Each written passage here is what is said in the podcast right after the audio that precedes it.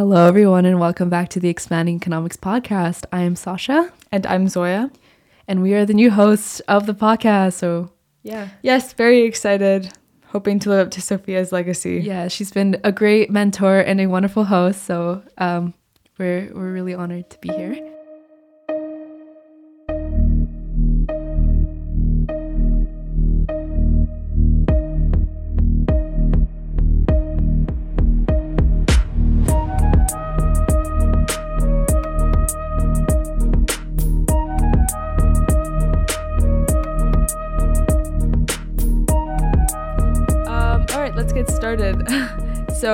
Belated recent economic news, Claudia Goldin received the Nobel Prize for Economics. Claudia Goldin is an economics professor at Harvard who specializes in the history of economics and labor. Claudia Goldin won the award for having advanced our understanding of women's labor market outcomes.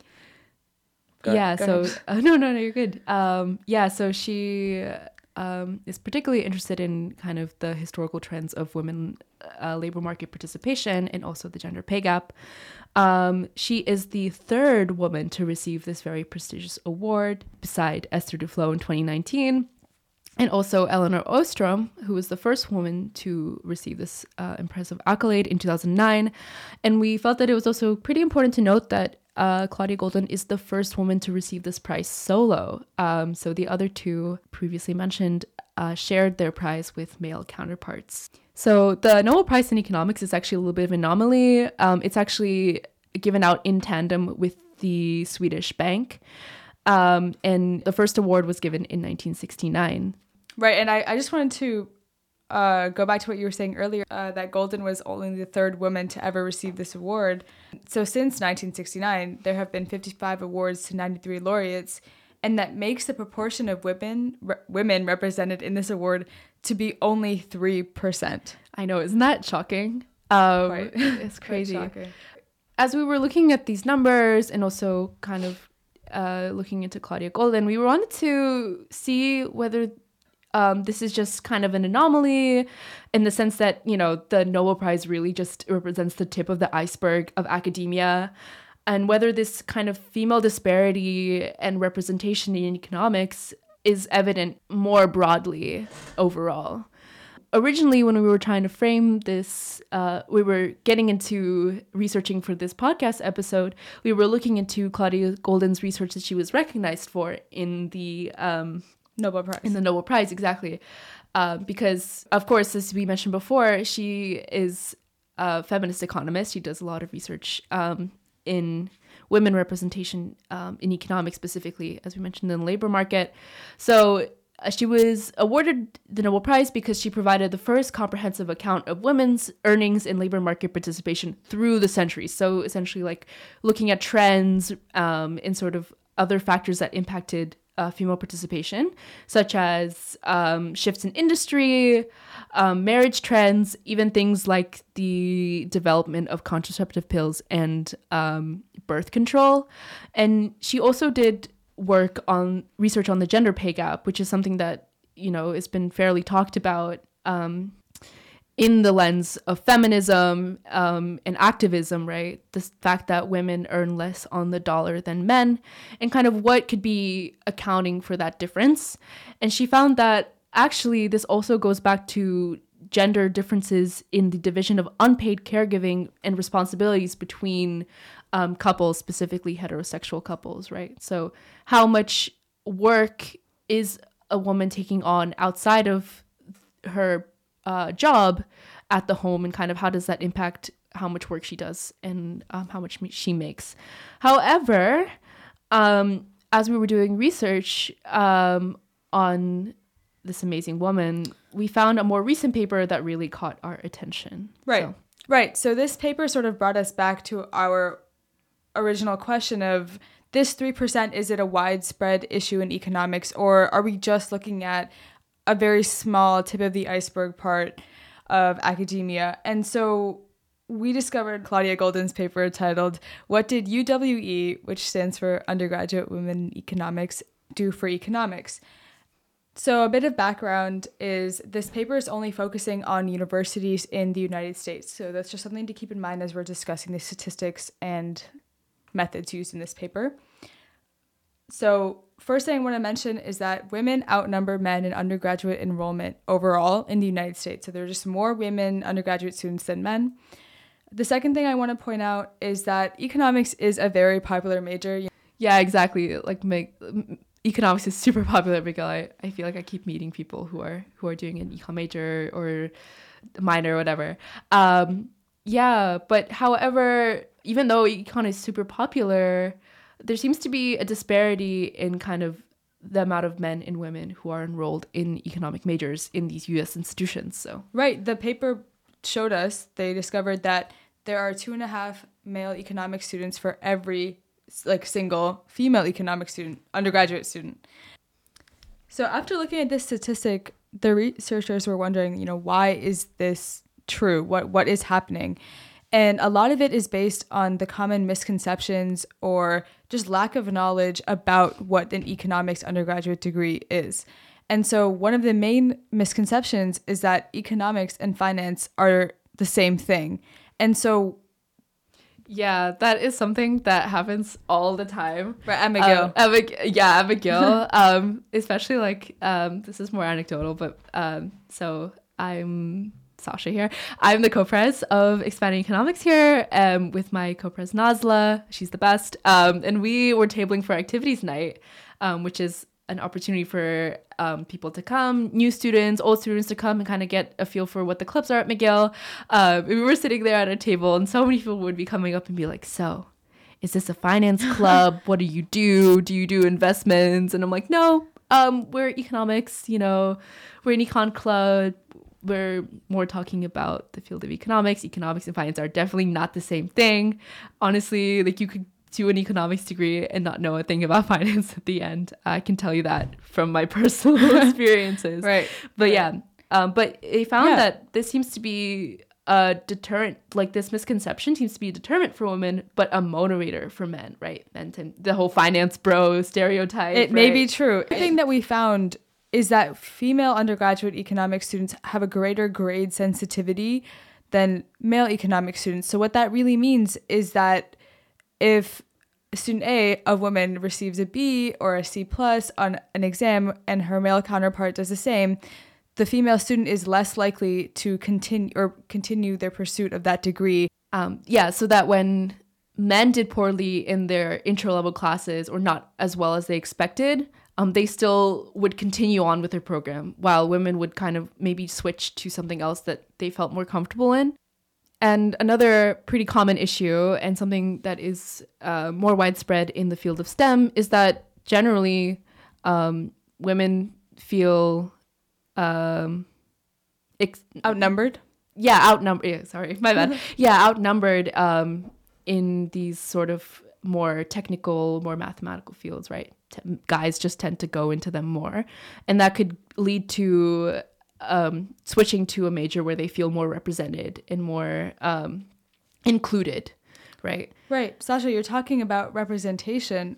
I feel like I would be hesitant when less than 25% of of economics faculty is made up of women. Yeah Like, that's an insane statistic. yeah when your teachers are also not you know you're not represented um you don't feel yourself represented by your professors i don't think i've ever had a female econ prof I don't so think I far. have either. Right. So after identifying these issues, uh, Claudia Goldin and her and her colleagues, they developed and implemented this sort of quasi experiment in hopes of retaining and even increasing female uh, female undergraduate enrollment in economics. So how they did this is they focused on in- so right so they focused on increasing the number of women completing an economics major in 20 major universities. Um, there was 20 treatment schools, 68 controls. The treatment implemented better information, mentorship programs, and instructional content that was primarily focused on increasing the number of women completing an economics major. The effect of the treatment um, was substantial for the liberal arts colleges, but not for the entire group of treatment schools. I think it's important to note here that some of the econ departments within these 20 treatment schools were not even aware of the gender imbalance in their undergraduate econ major. Uh, yeah, so um, the the treatment schools um, consisted of more smaller liberal arts colleges and also bigger public institutions. One of the reasons why UWE was more effective in the smaller schools is right, probably more reach. You're able to make more connections with your professors, etc. While in a big school, um, maybe that those initiatives and those um, programs didn't weren't able to effectively reach as many people. After reading this paper, we decided to kind of dig a little deeper um, Right. into maybe the disparities and kind of how this disparity continues um, throughout academia. As I mentioned, right, there's not that many faculty lecturers who are women. Um, does this uh, also spread into the like in the economist profession um, and other areas? So. I went down a couple rabbit holes while doing research for this for this um, podcast episode, and I found this very particularly interesting um, paper, which is actually an undergraduate uh, senior thesis by um, Alice Wu, who is now also at Harvard, and actually, which I think is really funny, not funny, but um, like full loop is that uh, she also has worked under Claudia Goldin um, with her time at Harvard. So Alice Wu, uh, in the end of her undergrad, was really keenly interested in pursuing a graduate degree, and some of her her friends discovered this uh, online economics forum called Economic Job Market Rumors. Anyway.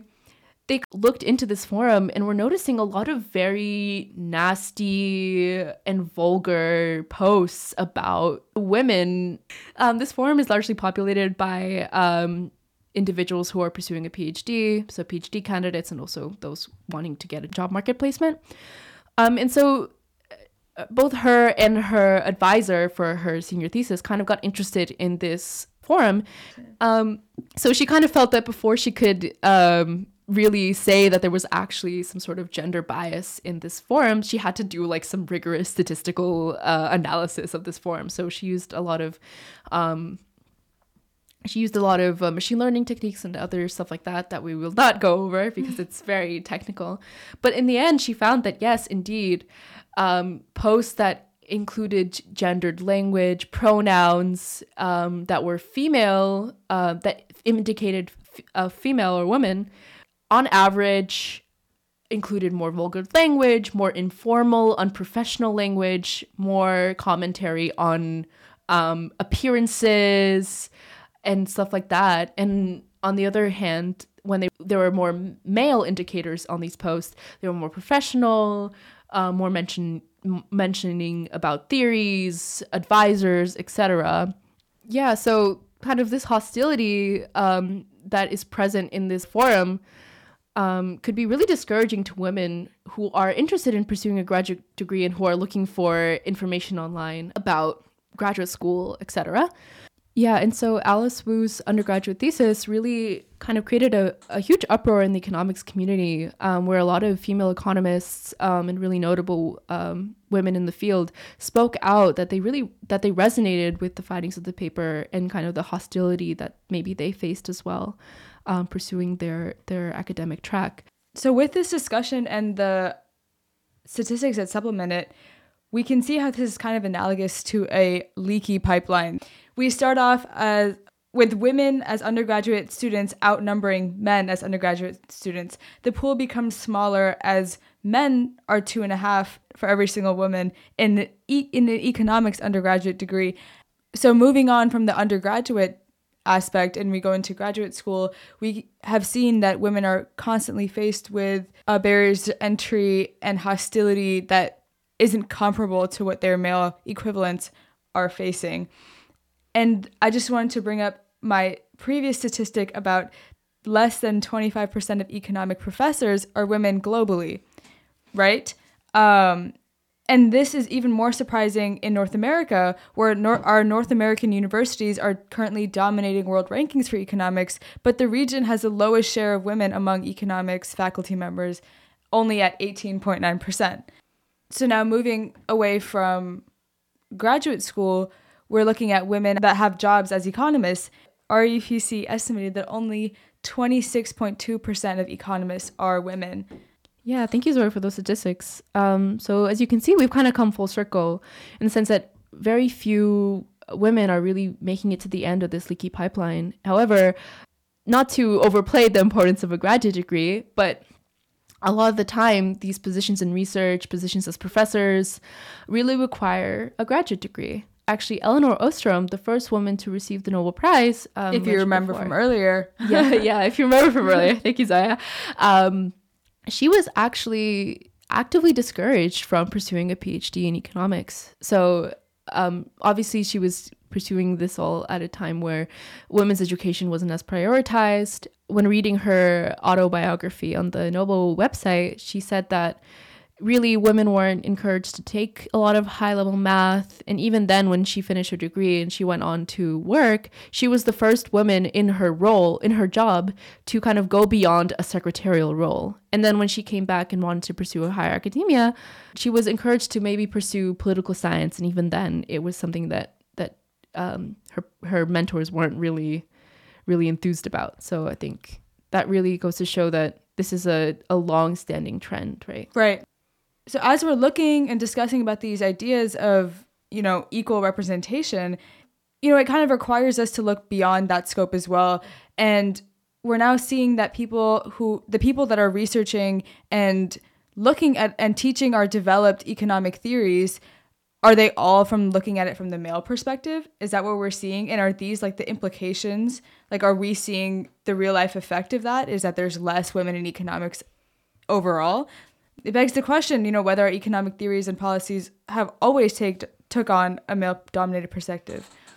Yeah, exactly. Um, this is something that I thought was particularly interesting, and it, it takes on a more like philosophical and sociological approach also to kind of like this dichotomy between historically how men and women were represented and also how kind of the individual is represented in our our economic theories right? So all the time in neo- neoclassical economics and also intro level economic um, classes you kind of learn about the the rational self-interested always max utility maximizing individual uh, philosoph- like philosophers have called it the Homo economicus, right?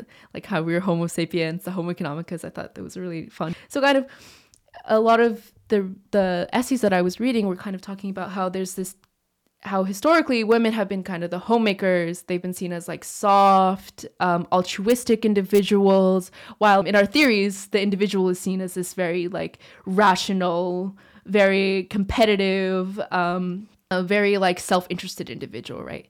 Um, it's kind of goes back to this historical masculine versus feminine um, right. representation, right? And I think your idea of the Homo economicus is is uh, something I want to build off of. Um, so you were saying how your Homo economicus is always trying to maximize personal utility. There's another foundational eco- uh, concept of economics that takes on a more male-dominated perspective, and we know that economics is almost always about scarcity scarcity, selfishness, and competition, but rarely about abundance, altruism, or cooperation. And the argument can be made that these dichotomies have masculine and feminine sides, you know, scarcity, selfishness, and competition being more masculine, and abundance, altruism, and cooperation being more feminine, and that economics has chosen to make central to its analysis the masculine while ignoring the feminine aspect.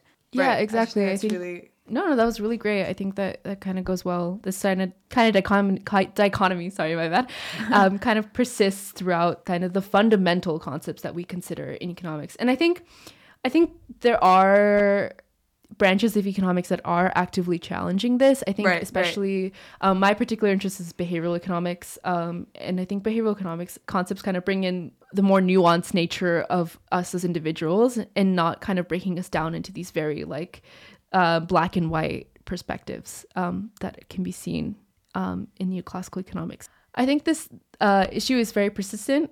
Um, however, there are branches of economics that are actively, such as, again, behavioral economics and feminist economics, that are trying to challenge this. However, as we know, these neoclassical theories are very ingrained in our, our education. Right. Um, and um, there's also um, discussion about how our measures of of growth and wealth, specifically GDP, are kind of developed such that they um, don't take into account unpaid work, such as caretaking, that is often uh, taken on by women. And it's also important to note that bridging the gender gap is valuable without this kind of context of growth, um, including more people in our uh, labor force, etc. Yeah, so kind of we talked a little about yeah talked a little bit about the historical context, um, and of course it's really important. Um, however, we know that these theories are very ingrained and very central to how economics is taught um, and kind of thought about. Um, so we believe it's more important to kind of address the present and the future of economics and kind of how we can again right bring back the question of how can we bring more diverse perspectives into the field. Right, and you know with more diversity, obviously I agree with you 100%.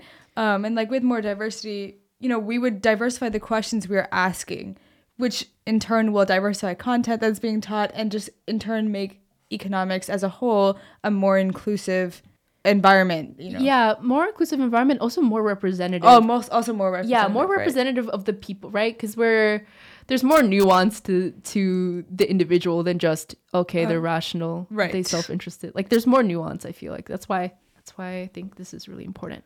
Right. And I just want to briefly acknowledge that although we're discussing this important topic of women in economics, um, I want to acknowledge that this is only a, one aspect of the topic and almost like an umbrella a lack of representation in economics.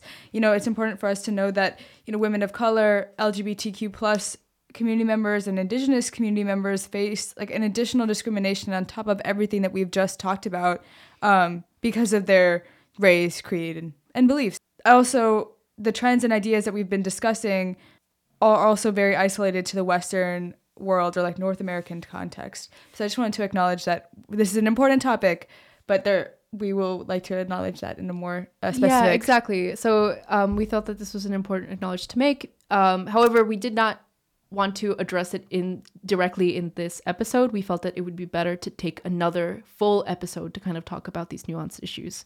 Right. Um, right. So now we talked about why we're concerned about the lack of women in economics. Now let's talk about what we can do about it, right? Um, we can go maybe going back to the UWE measures, but what else is there that we can do um, to encourage more women? And right. what lasting implications does this have? So the IMF actually did a real world example of a something that we can do to bring more women and economists into the workforce.